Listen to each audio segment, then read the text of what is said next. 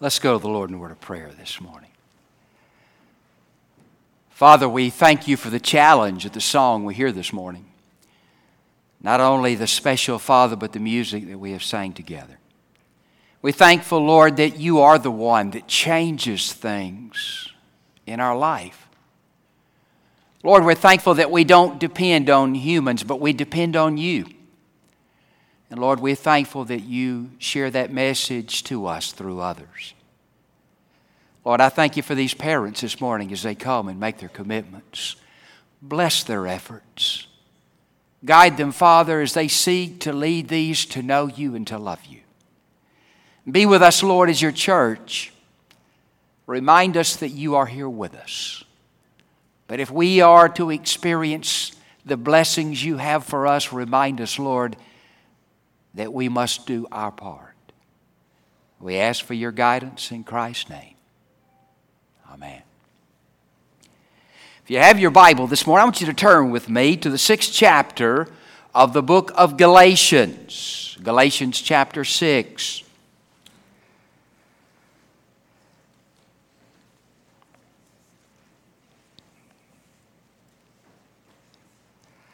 I want to preach to you this morning about the seeds of tomorrow.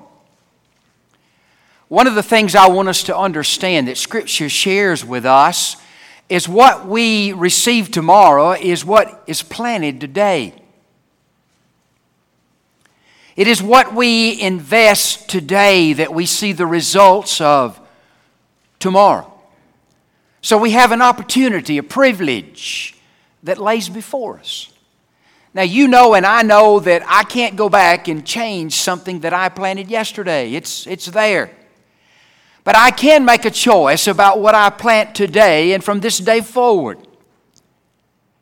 I'd like to share with you a few, few verses that Paul shares with us in the gospel in the sixth chapter of the book of Galatians. Listen to what he says as, he, as I pick up in verse 7.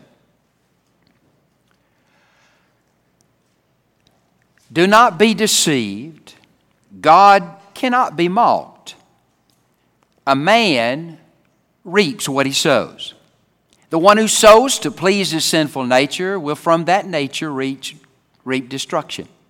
But the one who sows to please the Spirit from the Spirit will reap eternal life. Let us not become weary in doing good. For at the proper time we will reap a harvest if we do not give up. Therefore, as we have opportunity, let us do good to all people, especially to those who belong to the family of believers. The seeds of tomorrow. There is a battle between good and evil, right and wrong, that rages in the heart of all of us. We all struggle with that battle. There are spiritual laws and there are natural laws in life. I think it's a good thing that there's a spiritual law that God has set in place that what you plant is what you get. Now, maybe not today, maybe not even tomorrow, but down the road, what we as believers invest in our faithfulness to God will grow a crop. It will produce results. Isn't it wonderful to know that if we trust in God, sooner or later, good things are going to come?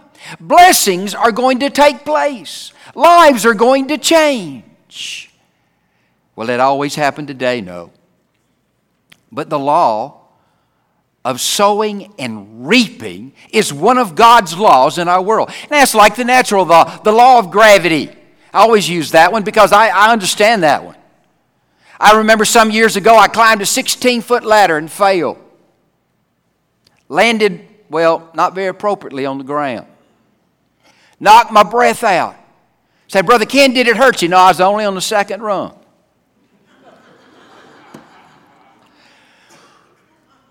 Gravity has an impact on us. We know that if we throw a rock up in the air, you better move because it's coming back down. Have you ever been with the kids at the beach and they pick up a handful of sand? What's the first thing them toddlers going to do with that stuff? Wow! And it, without, without possibility of change, they always throw it into the wind, right? There it comes, right in your eyes. There's the law and life of gravity. God's law says what we sow is what comes back to us. Kids, don't kid yourself. If you live a wicked life, you will experience the consequences of a wicked life.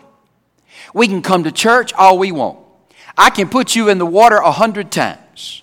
Now, I'm going to tell you something. Coming to church and being baptized is a part of our faithfulness to God, and God will bless that. But that is what, that is our beginning. That is not the choice we make every day of our life and our faithfulness to God, because those are the choices that will determine the type of results that come in our life. What we say comes back to us. Hosea 8 7 says, They who sow the wind reap the whirlwind. If I make bad choices in life, I'm going to experience some of those consequences. And I understand that. What we do or say comes back to us. If we sow jealousy and selfishness in our marriage, it will come back to us in the form, if you will, of miserable coexistence or maybe even divorce. If we sow laziness in our schoolwork, it'll come back to us in bad grades and in the future, maybe in the type of support we have for our families if we don't apply ourselves. You cannot always change the facts of what others plant in your life and in the lives of your children. But you and I can do our part to plant the right seeds. We can do our part to guide them that others will not always plant the wrong seeds in their life. Brother Ken, what do you mean? Monkey see, monkey do. Garbage in, garbage out, right? That's what they say about the computer. Your child's mind is like a computer. What you put in is what you get out. I think it's important even to the extent of the shows we let them watch on television. Folks, there's cartoons out there that ought to be X rated. From the profanity that goes on in them to the bad manners that are shared to even homosexual inferences that are placed in cartoons today. You and I need to know what they're watching because it has an impact on how they think and what they believe. We have to make a choice. There is the denial of the law of sowing and reaping. The Bible says, Do not deceive, God will not be mocked. It is amazing how, to me, intelligent human beings can see that principle and still deny it. Job 4, verse 8 says, Those who sow trouble reap trouble. Why do we deny the principle? I think the wise Solomon, in spite of all of his mistakes, the wise Solomon had a good answer. Now, listen to this, guys. Here's why we ignore it. When punishment for a crime is not swiftly carried out, the hearts of the people are filled with schemes to do wrong. Now, what does that mean? That means if I get away with it too long, I think I'm scot free. That's why when we don't choose to discipline an issue and we just put it off and put it off, before long they think we're not going to do anything about it. We just all talk. Am I right? The person who takes money out of the till at the job because they're struggling and they don't get caught the first week or the second week or the third week or the second year. They think, I'm getting away with it. And all of a sudden, we read in the paper that they have been arrested and been incarcerated in prison. Sooner or later, the choices we make come back to us. But because they get postponed, sometimes we think there are no laws of sowing and reaping. Now, that's not a bad thing. It is that realization that helps us to make the good and necessary choices in our life to do that that's right. People mock God and feel safe in sin because of secrecy. Sometimes we say to ourselves, well, nobody knows. Nobody's seen. No, nobody saw it. I got away with it.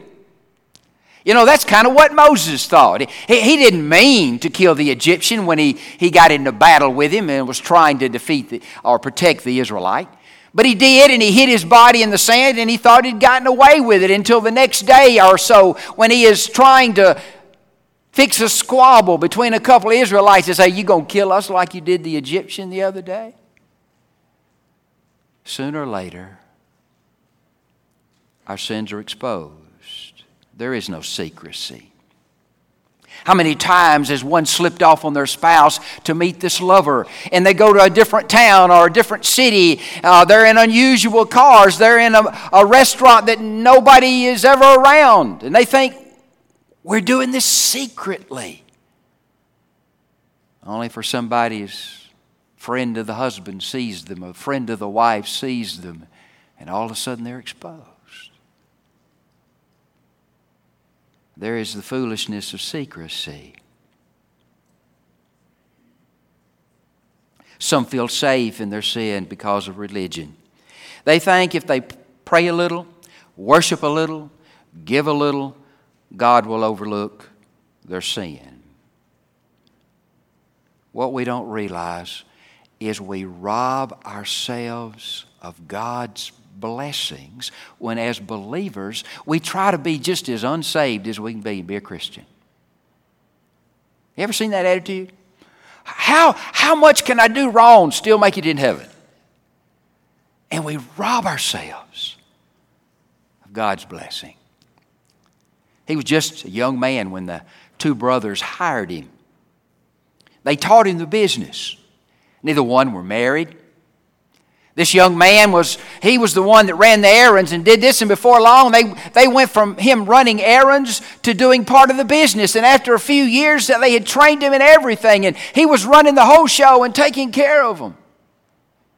And after a while, he got frustrated and he thought, well, I'm doing all the work, and they're making most of the money. So I'm going to start kind of taking out from the keel, they'll never know. And so he did. And after a few years, the brothers realized what was taking place. And they called him in the office and I'm, they said, Son, we're sorry. We're going to have to let you go. The sad part in this true story is this these two brothers were fixing to retire. They had made a living, they didn't need another living. Their intent was to give this business to this young man they felt like they had raised up. He not only lost his job, he lost the blessing they had intended to give him. Guys, you and I need to come to a realization as Christians God has blessings for us, and we rob ourselves of those when we make sinful choices of disobedience and run from God.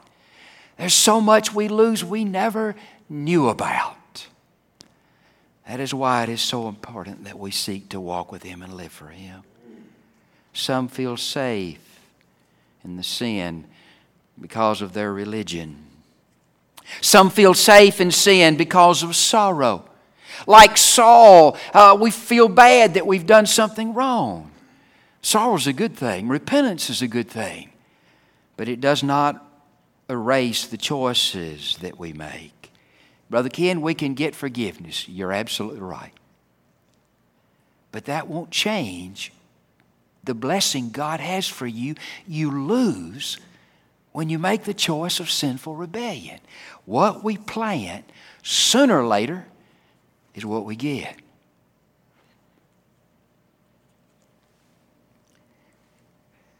Sometimes we think we can get away with sin because we're special. I've learned something in the last few years about special. I believe that we need to teach our kids and our grandkids and our great grandkids that we love them. We need to teach them that God loves them. But I don't think it's a wise thing to teach them they're special.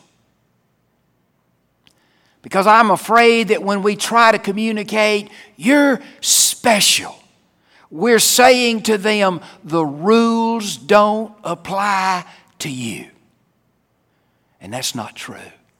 They are special to us, and we love them. And we'd probably do anything for them. But they need to grow up in life realizing that before the eyes of God, we all have to obey the rules of God. There are no exemptions. Some feel like the rules don't apply to them. Solomon lived like the rules didn't apply to him and destroyed his life. He broke all the rules that he in wisdom told us about. David began at a point in life to, to live like the rules didn't apply to him, and it, and it destroyed his family. Saul lived like the rules didn't apply to him, and he lost his kingdom.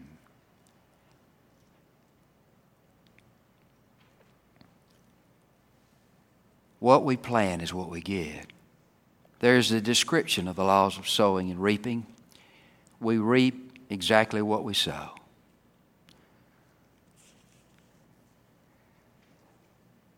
I read or saw on the TV rather a few years ago an ad against drugs, and the ad said, Father to his son, when he asked him the question, Son, who taught you to take drugs? And he looked his dad in the face on that TV ad and said, Dad, you did. When the first beer your kid drinks is the one he gets out of your refrigerator, I want to ask you something. Who in the world do you have to blame? Think about it. The law of sowing and reaping. We reap what we sow. Jacob was to be the, the the individual through which the Savior would eventually come. A great nation would be built. But I'm going to tell you about Jacob. Jacob was as sorry as they come. His name literally meant trickster, conniver, cheater. That's who he was, and that's how he lived. Cheated his dad. He lied to his dad. He cheated his brother. But you know, the day came that Jacob ended up in a foreign land, working for another man, a man who lied to him and cheated him. You know, his hens came home to roost, so to speak, didn't they? The time came that it all came back on him. It always will, it always does. There are no exceptions, sooner or later. But God changed Jacob. He changed his life, and he changed his name. You know why he changed his name? Because he, he became a new person to some extent. He had an experience with God that altered his heart. And that's why his name would become Israel. A changed heart and a changed life. And from that point on, he would begin to plant some new seeds. And they wouldn't always be the right ones, but at least he was headed in the right direction. When we reap we will reap not only what we sow, but we'll reap more than we sow. Hosea said, Sow the wind and reap the whirlwind. We cannot change the past and some of the harvest that we will reap from it, but we can change the present, and by doing so, we can start to rewrite our futures. Brother Ken, you saying we're not doing it right? I'm saying there are a lot of times I didn't do it right. There's a lot of times many of us don't do it right, but we can learn from our mistakes and we can come to a firm conviction that God can be trusted. We can make some decisions. We reap later than we sow. Because of the delays, we deceive ourselves into believing the results will not come. Sometimes positively as well as negatively. We've prayed about something, we've invested ourselves, and we say, Brother Ken, I just don't see the good things happening.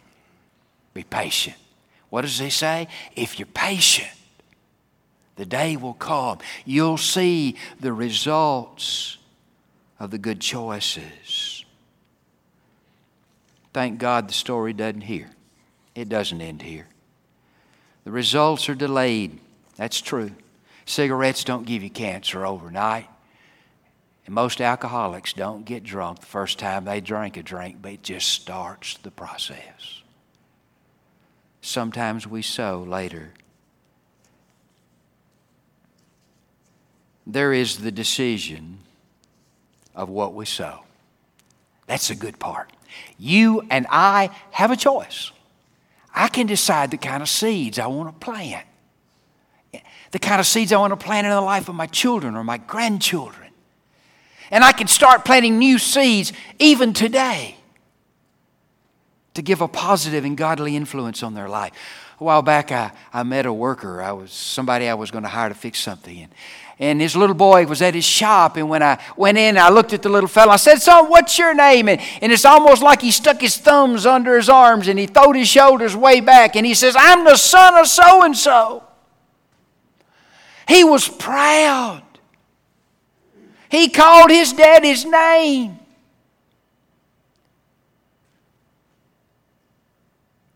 But for me, it was sad because the evidence of his death was already surfaced in his life. And the evidence of his father's life had already left scars that concerned me.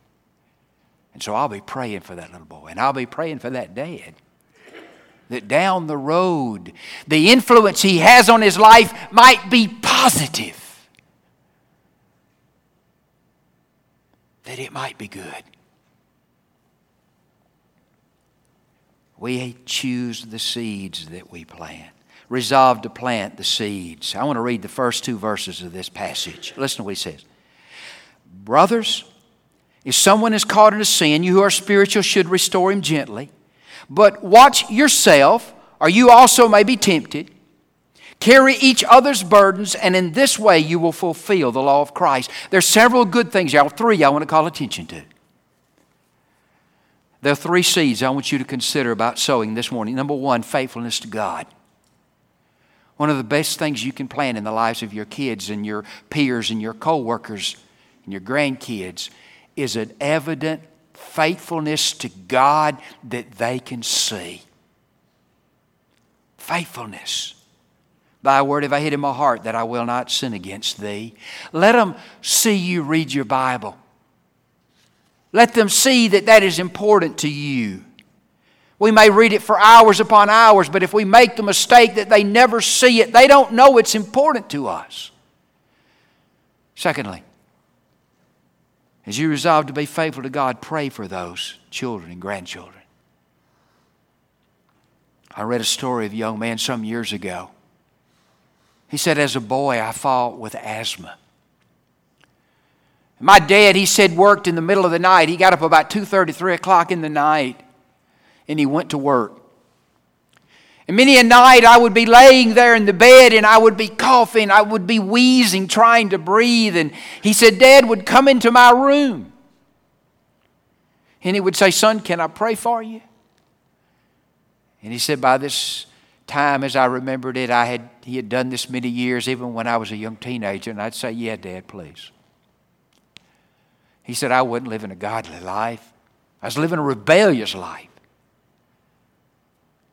And I'd listen to Dad and he'd pray for me. And he'd ask God on my behalf to help me breathe. And he'd pray that I'd get better and pray that I would be able to fall off to sleep. And he would say to me, Son, I've been awake all night hearing you wheeze. But I want to talk to God for you. And he'd pray with me and he said, without exception, at least in a little while, I'd go to sleep. He said, I was a grown man before Christ really got a hold of my life. But there's one thing I'll never forget. I'll never forget a dad who prayed for me and taught me to believe in God, to trust God. Faithfulness in our prayers. We are to resolve to be faithful in our prayers, in our reading of God's Word, in our attendance of the house of God, and in our daily witnessing to others for Christ. I'm going to tell you something. Being in church says to your kids, This is important to me. Every sermon's not going to hit you, every song is not going to satisfy you. We sing modern music, and we sing old hymns. Some of you hate one, love the other, and the rest of you love the other one and hate the other one, right? That's just our differences. Church is not always what we want it to be. But in our faithfulness to God, we say to our kids and our grandkids, our Lord is important to us. And we're here to worship Him. Resolve to be faithful to God resolved to plant the seed of Christian character. What does that mean? It means be honest, be fair, and be moral. To put it in a quick nutshell, be honest, be fair, be moral. We're tempted to steal and lie. When we do it in front of those that we want to reach for Christ, we undermine our faith. What about just being honest, being faithful to God? Let them see it. I read some years ago of an executive that was going to test some of his young executives coming up. He said, I want to see which of you I feel are worthy to be promoted. He did the weirdest thing. He gave him a pot, plant, and all you could see was dirt. He said, Take it home, put it in the sunlight, water it faithfully. And in one month, I want you to bring it back to me so I can see how faithful you've been. And a month later, they, they brought their pots back. Some of them had pot plants. Boy, they were big. Some of them had little plants. Some of them had wide plants. But one particular executive came back and he was embarrassed. He said, Sir, I've done everything I know to do. I have watered it, I've kept it in the sun. I have been faithful. But I apologize. I have not been able to make this plant grow. When it was all said and done, he announced to executives who would be hired for that position. You know who got the job? The guy with the empty pot. Do you know why? Because there were no seeds in those pots. Every other one of them put something else in the pot and lied to the boss. He says, I don't need that kind of man to lead my company. I need a man that is willing to be embarrassed, to be honest, and do what's right. Character, integrity, doing what's right, even if it may cost us. We are to be fair, we are to be honest, we are to be moral.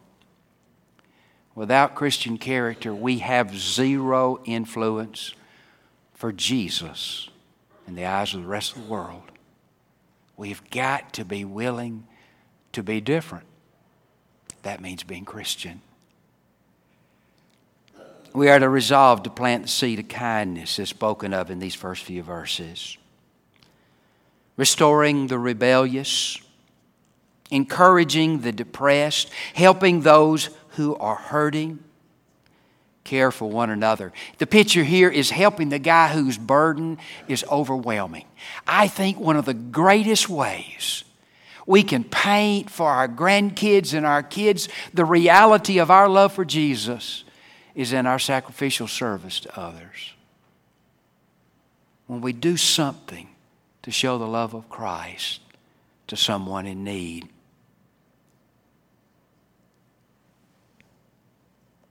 Lastly, we are to anticipate the success of God's promise. Listen to verse 9.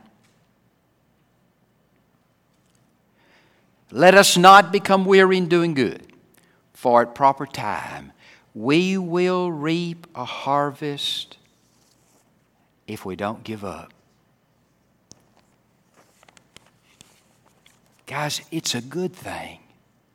God blesses our faithfulness sooner or later.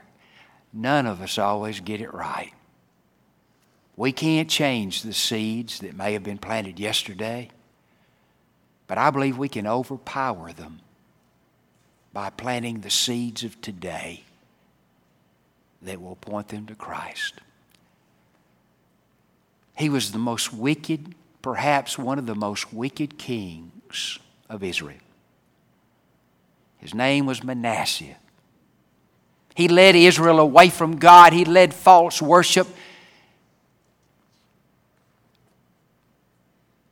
But when he was led by a hook in his nose to the nation of their enemies, he bowed before God and he prayed with all of his heart, with sincerity, so sincere that God took him at his word, forgave his horrible past, and gave him a chance to live again. He came back to the nation. He tried to undo the things that he had done. He couldn't. But he did do one good thing. He began to try to point Israel in the right direction. And he raised a grandson that would become one of the great spiritual leaders of Israel. It was too late for his boy, but it wasn't too late for the grandson. Brother Ken, are you reading too much between the lines? Maybe. But I kind of think that may have been part of God's blessing for a changed life and the planting of some good seed.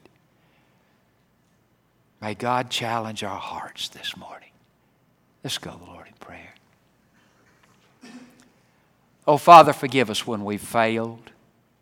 Lord, lay not guilt and burdens upon our heart that discourage us this morning, but rather lay upon our heart an ambition, a willingness to trust you, to make a determination the very best we know how, to plant the seeds that will bring glory to you and wonderful results in the lives of others. We ask these things, Lord, in Jesus' name. Amen.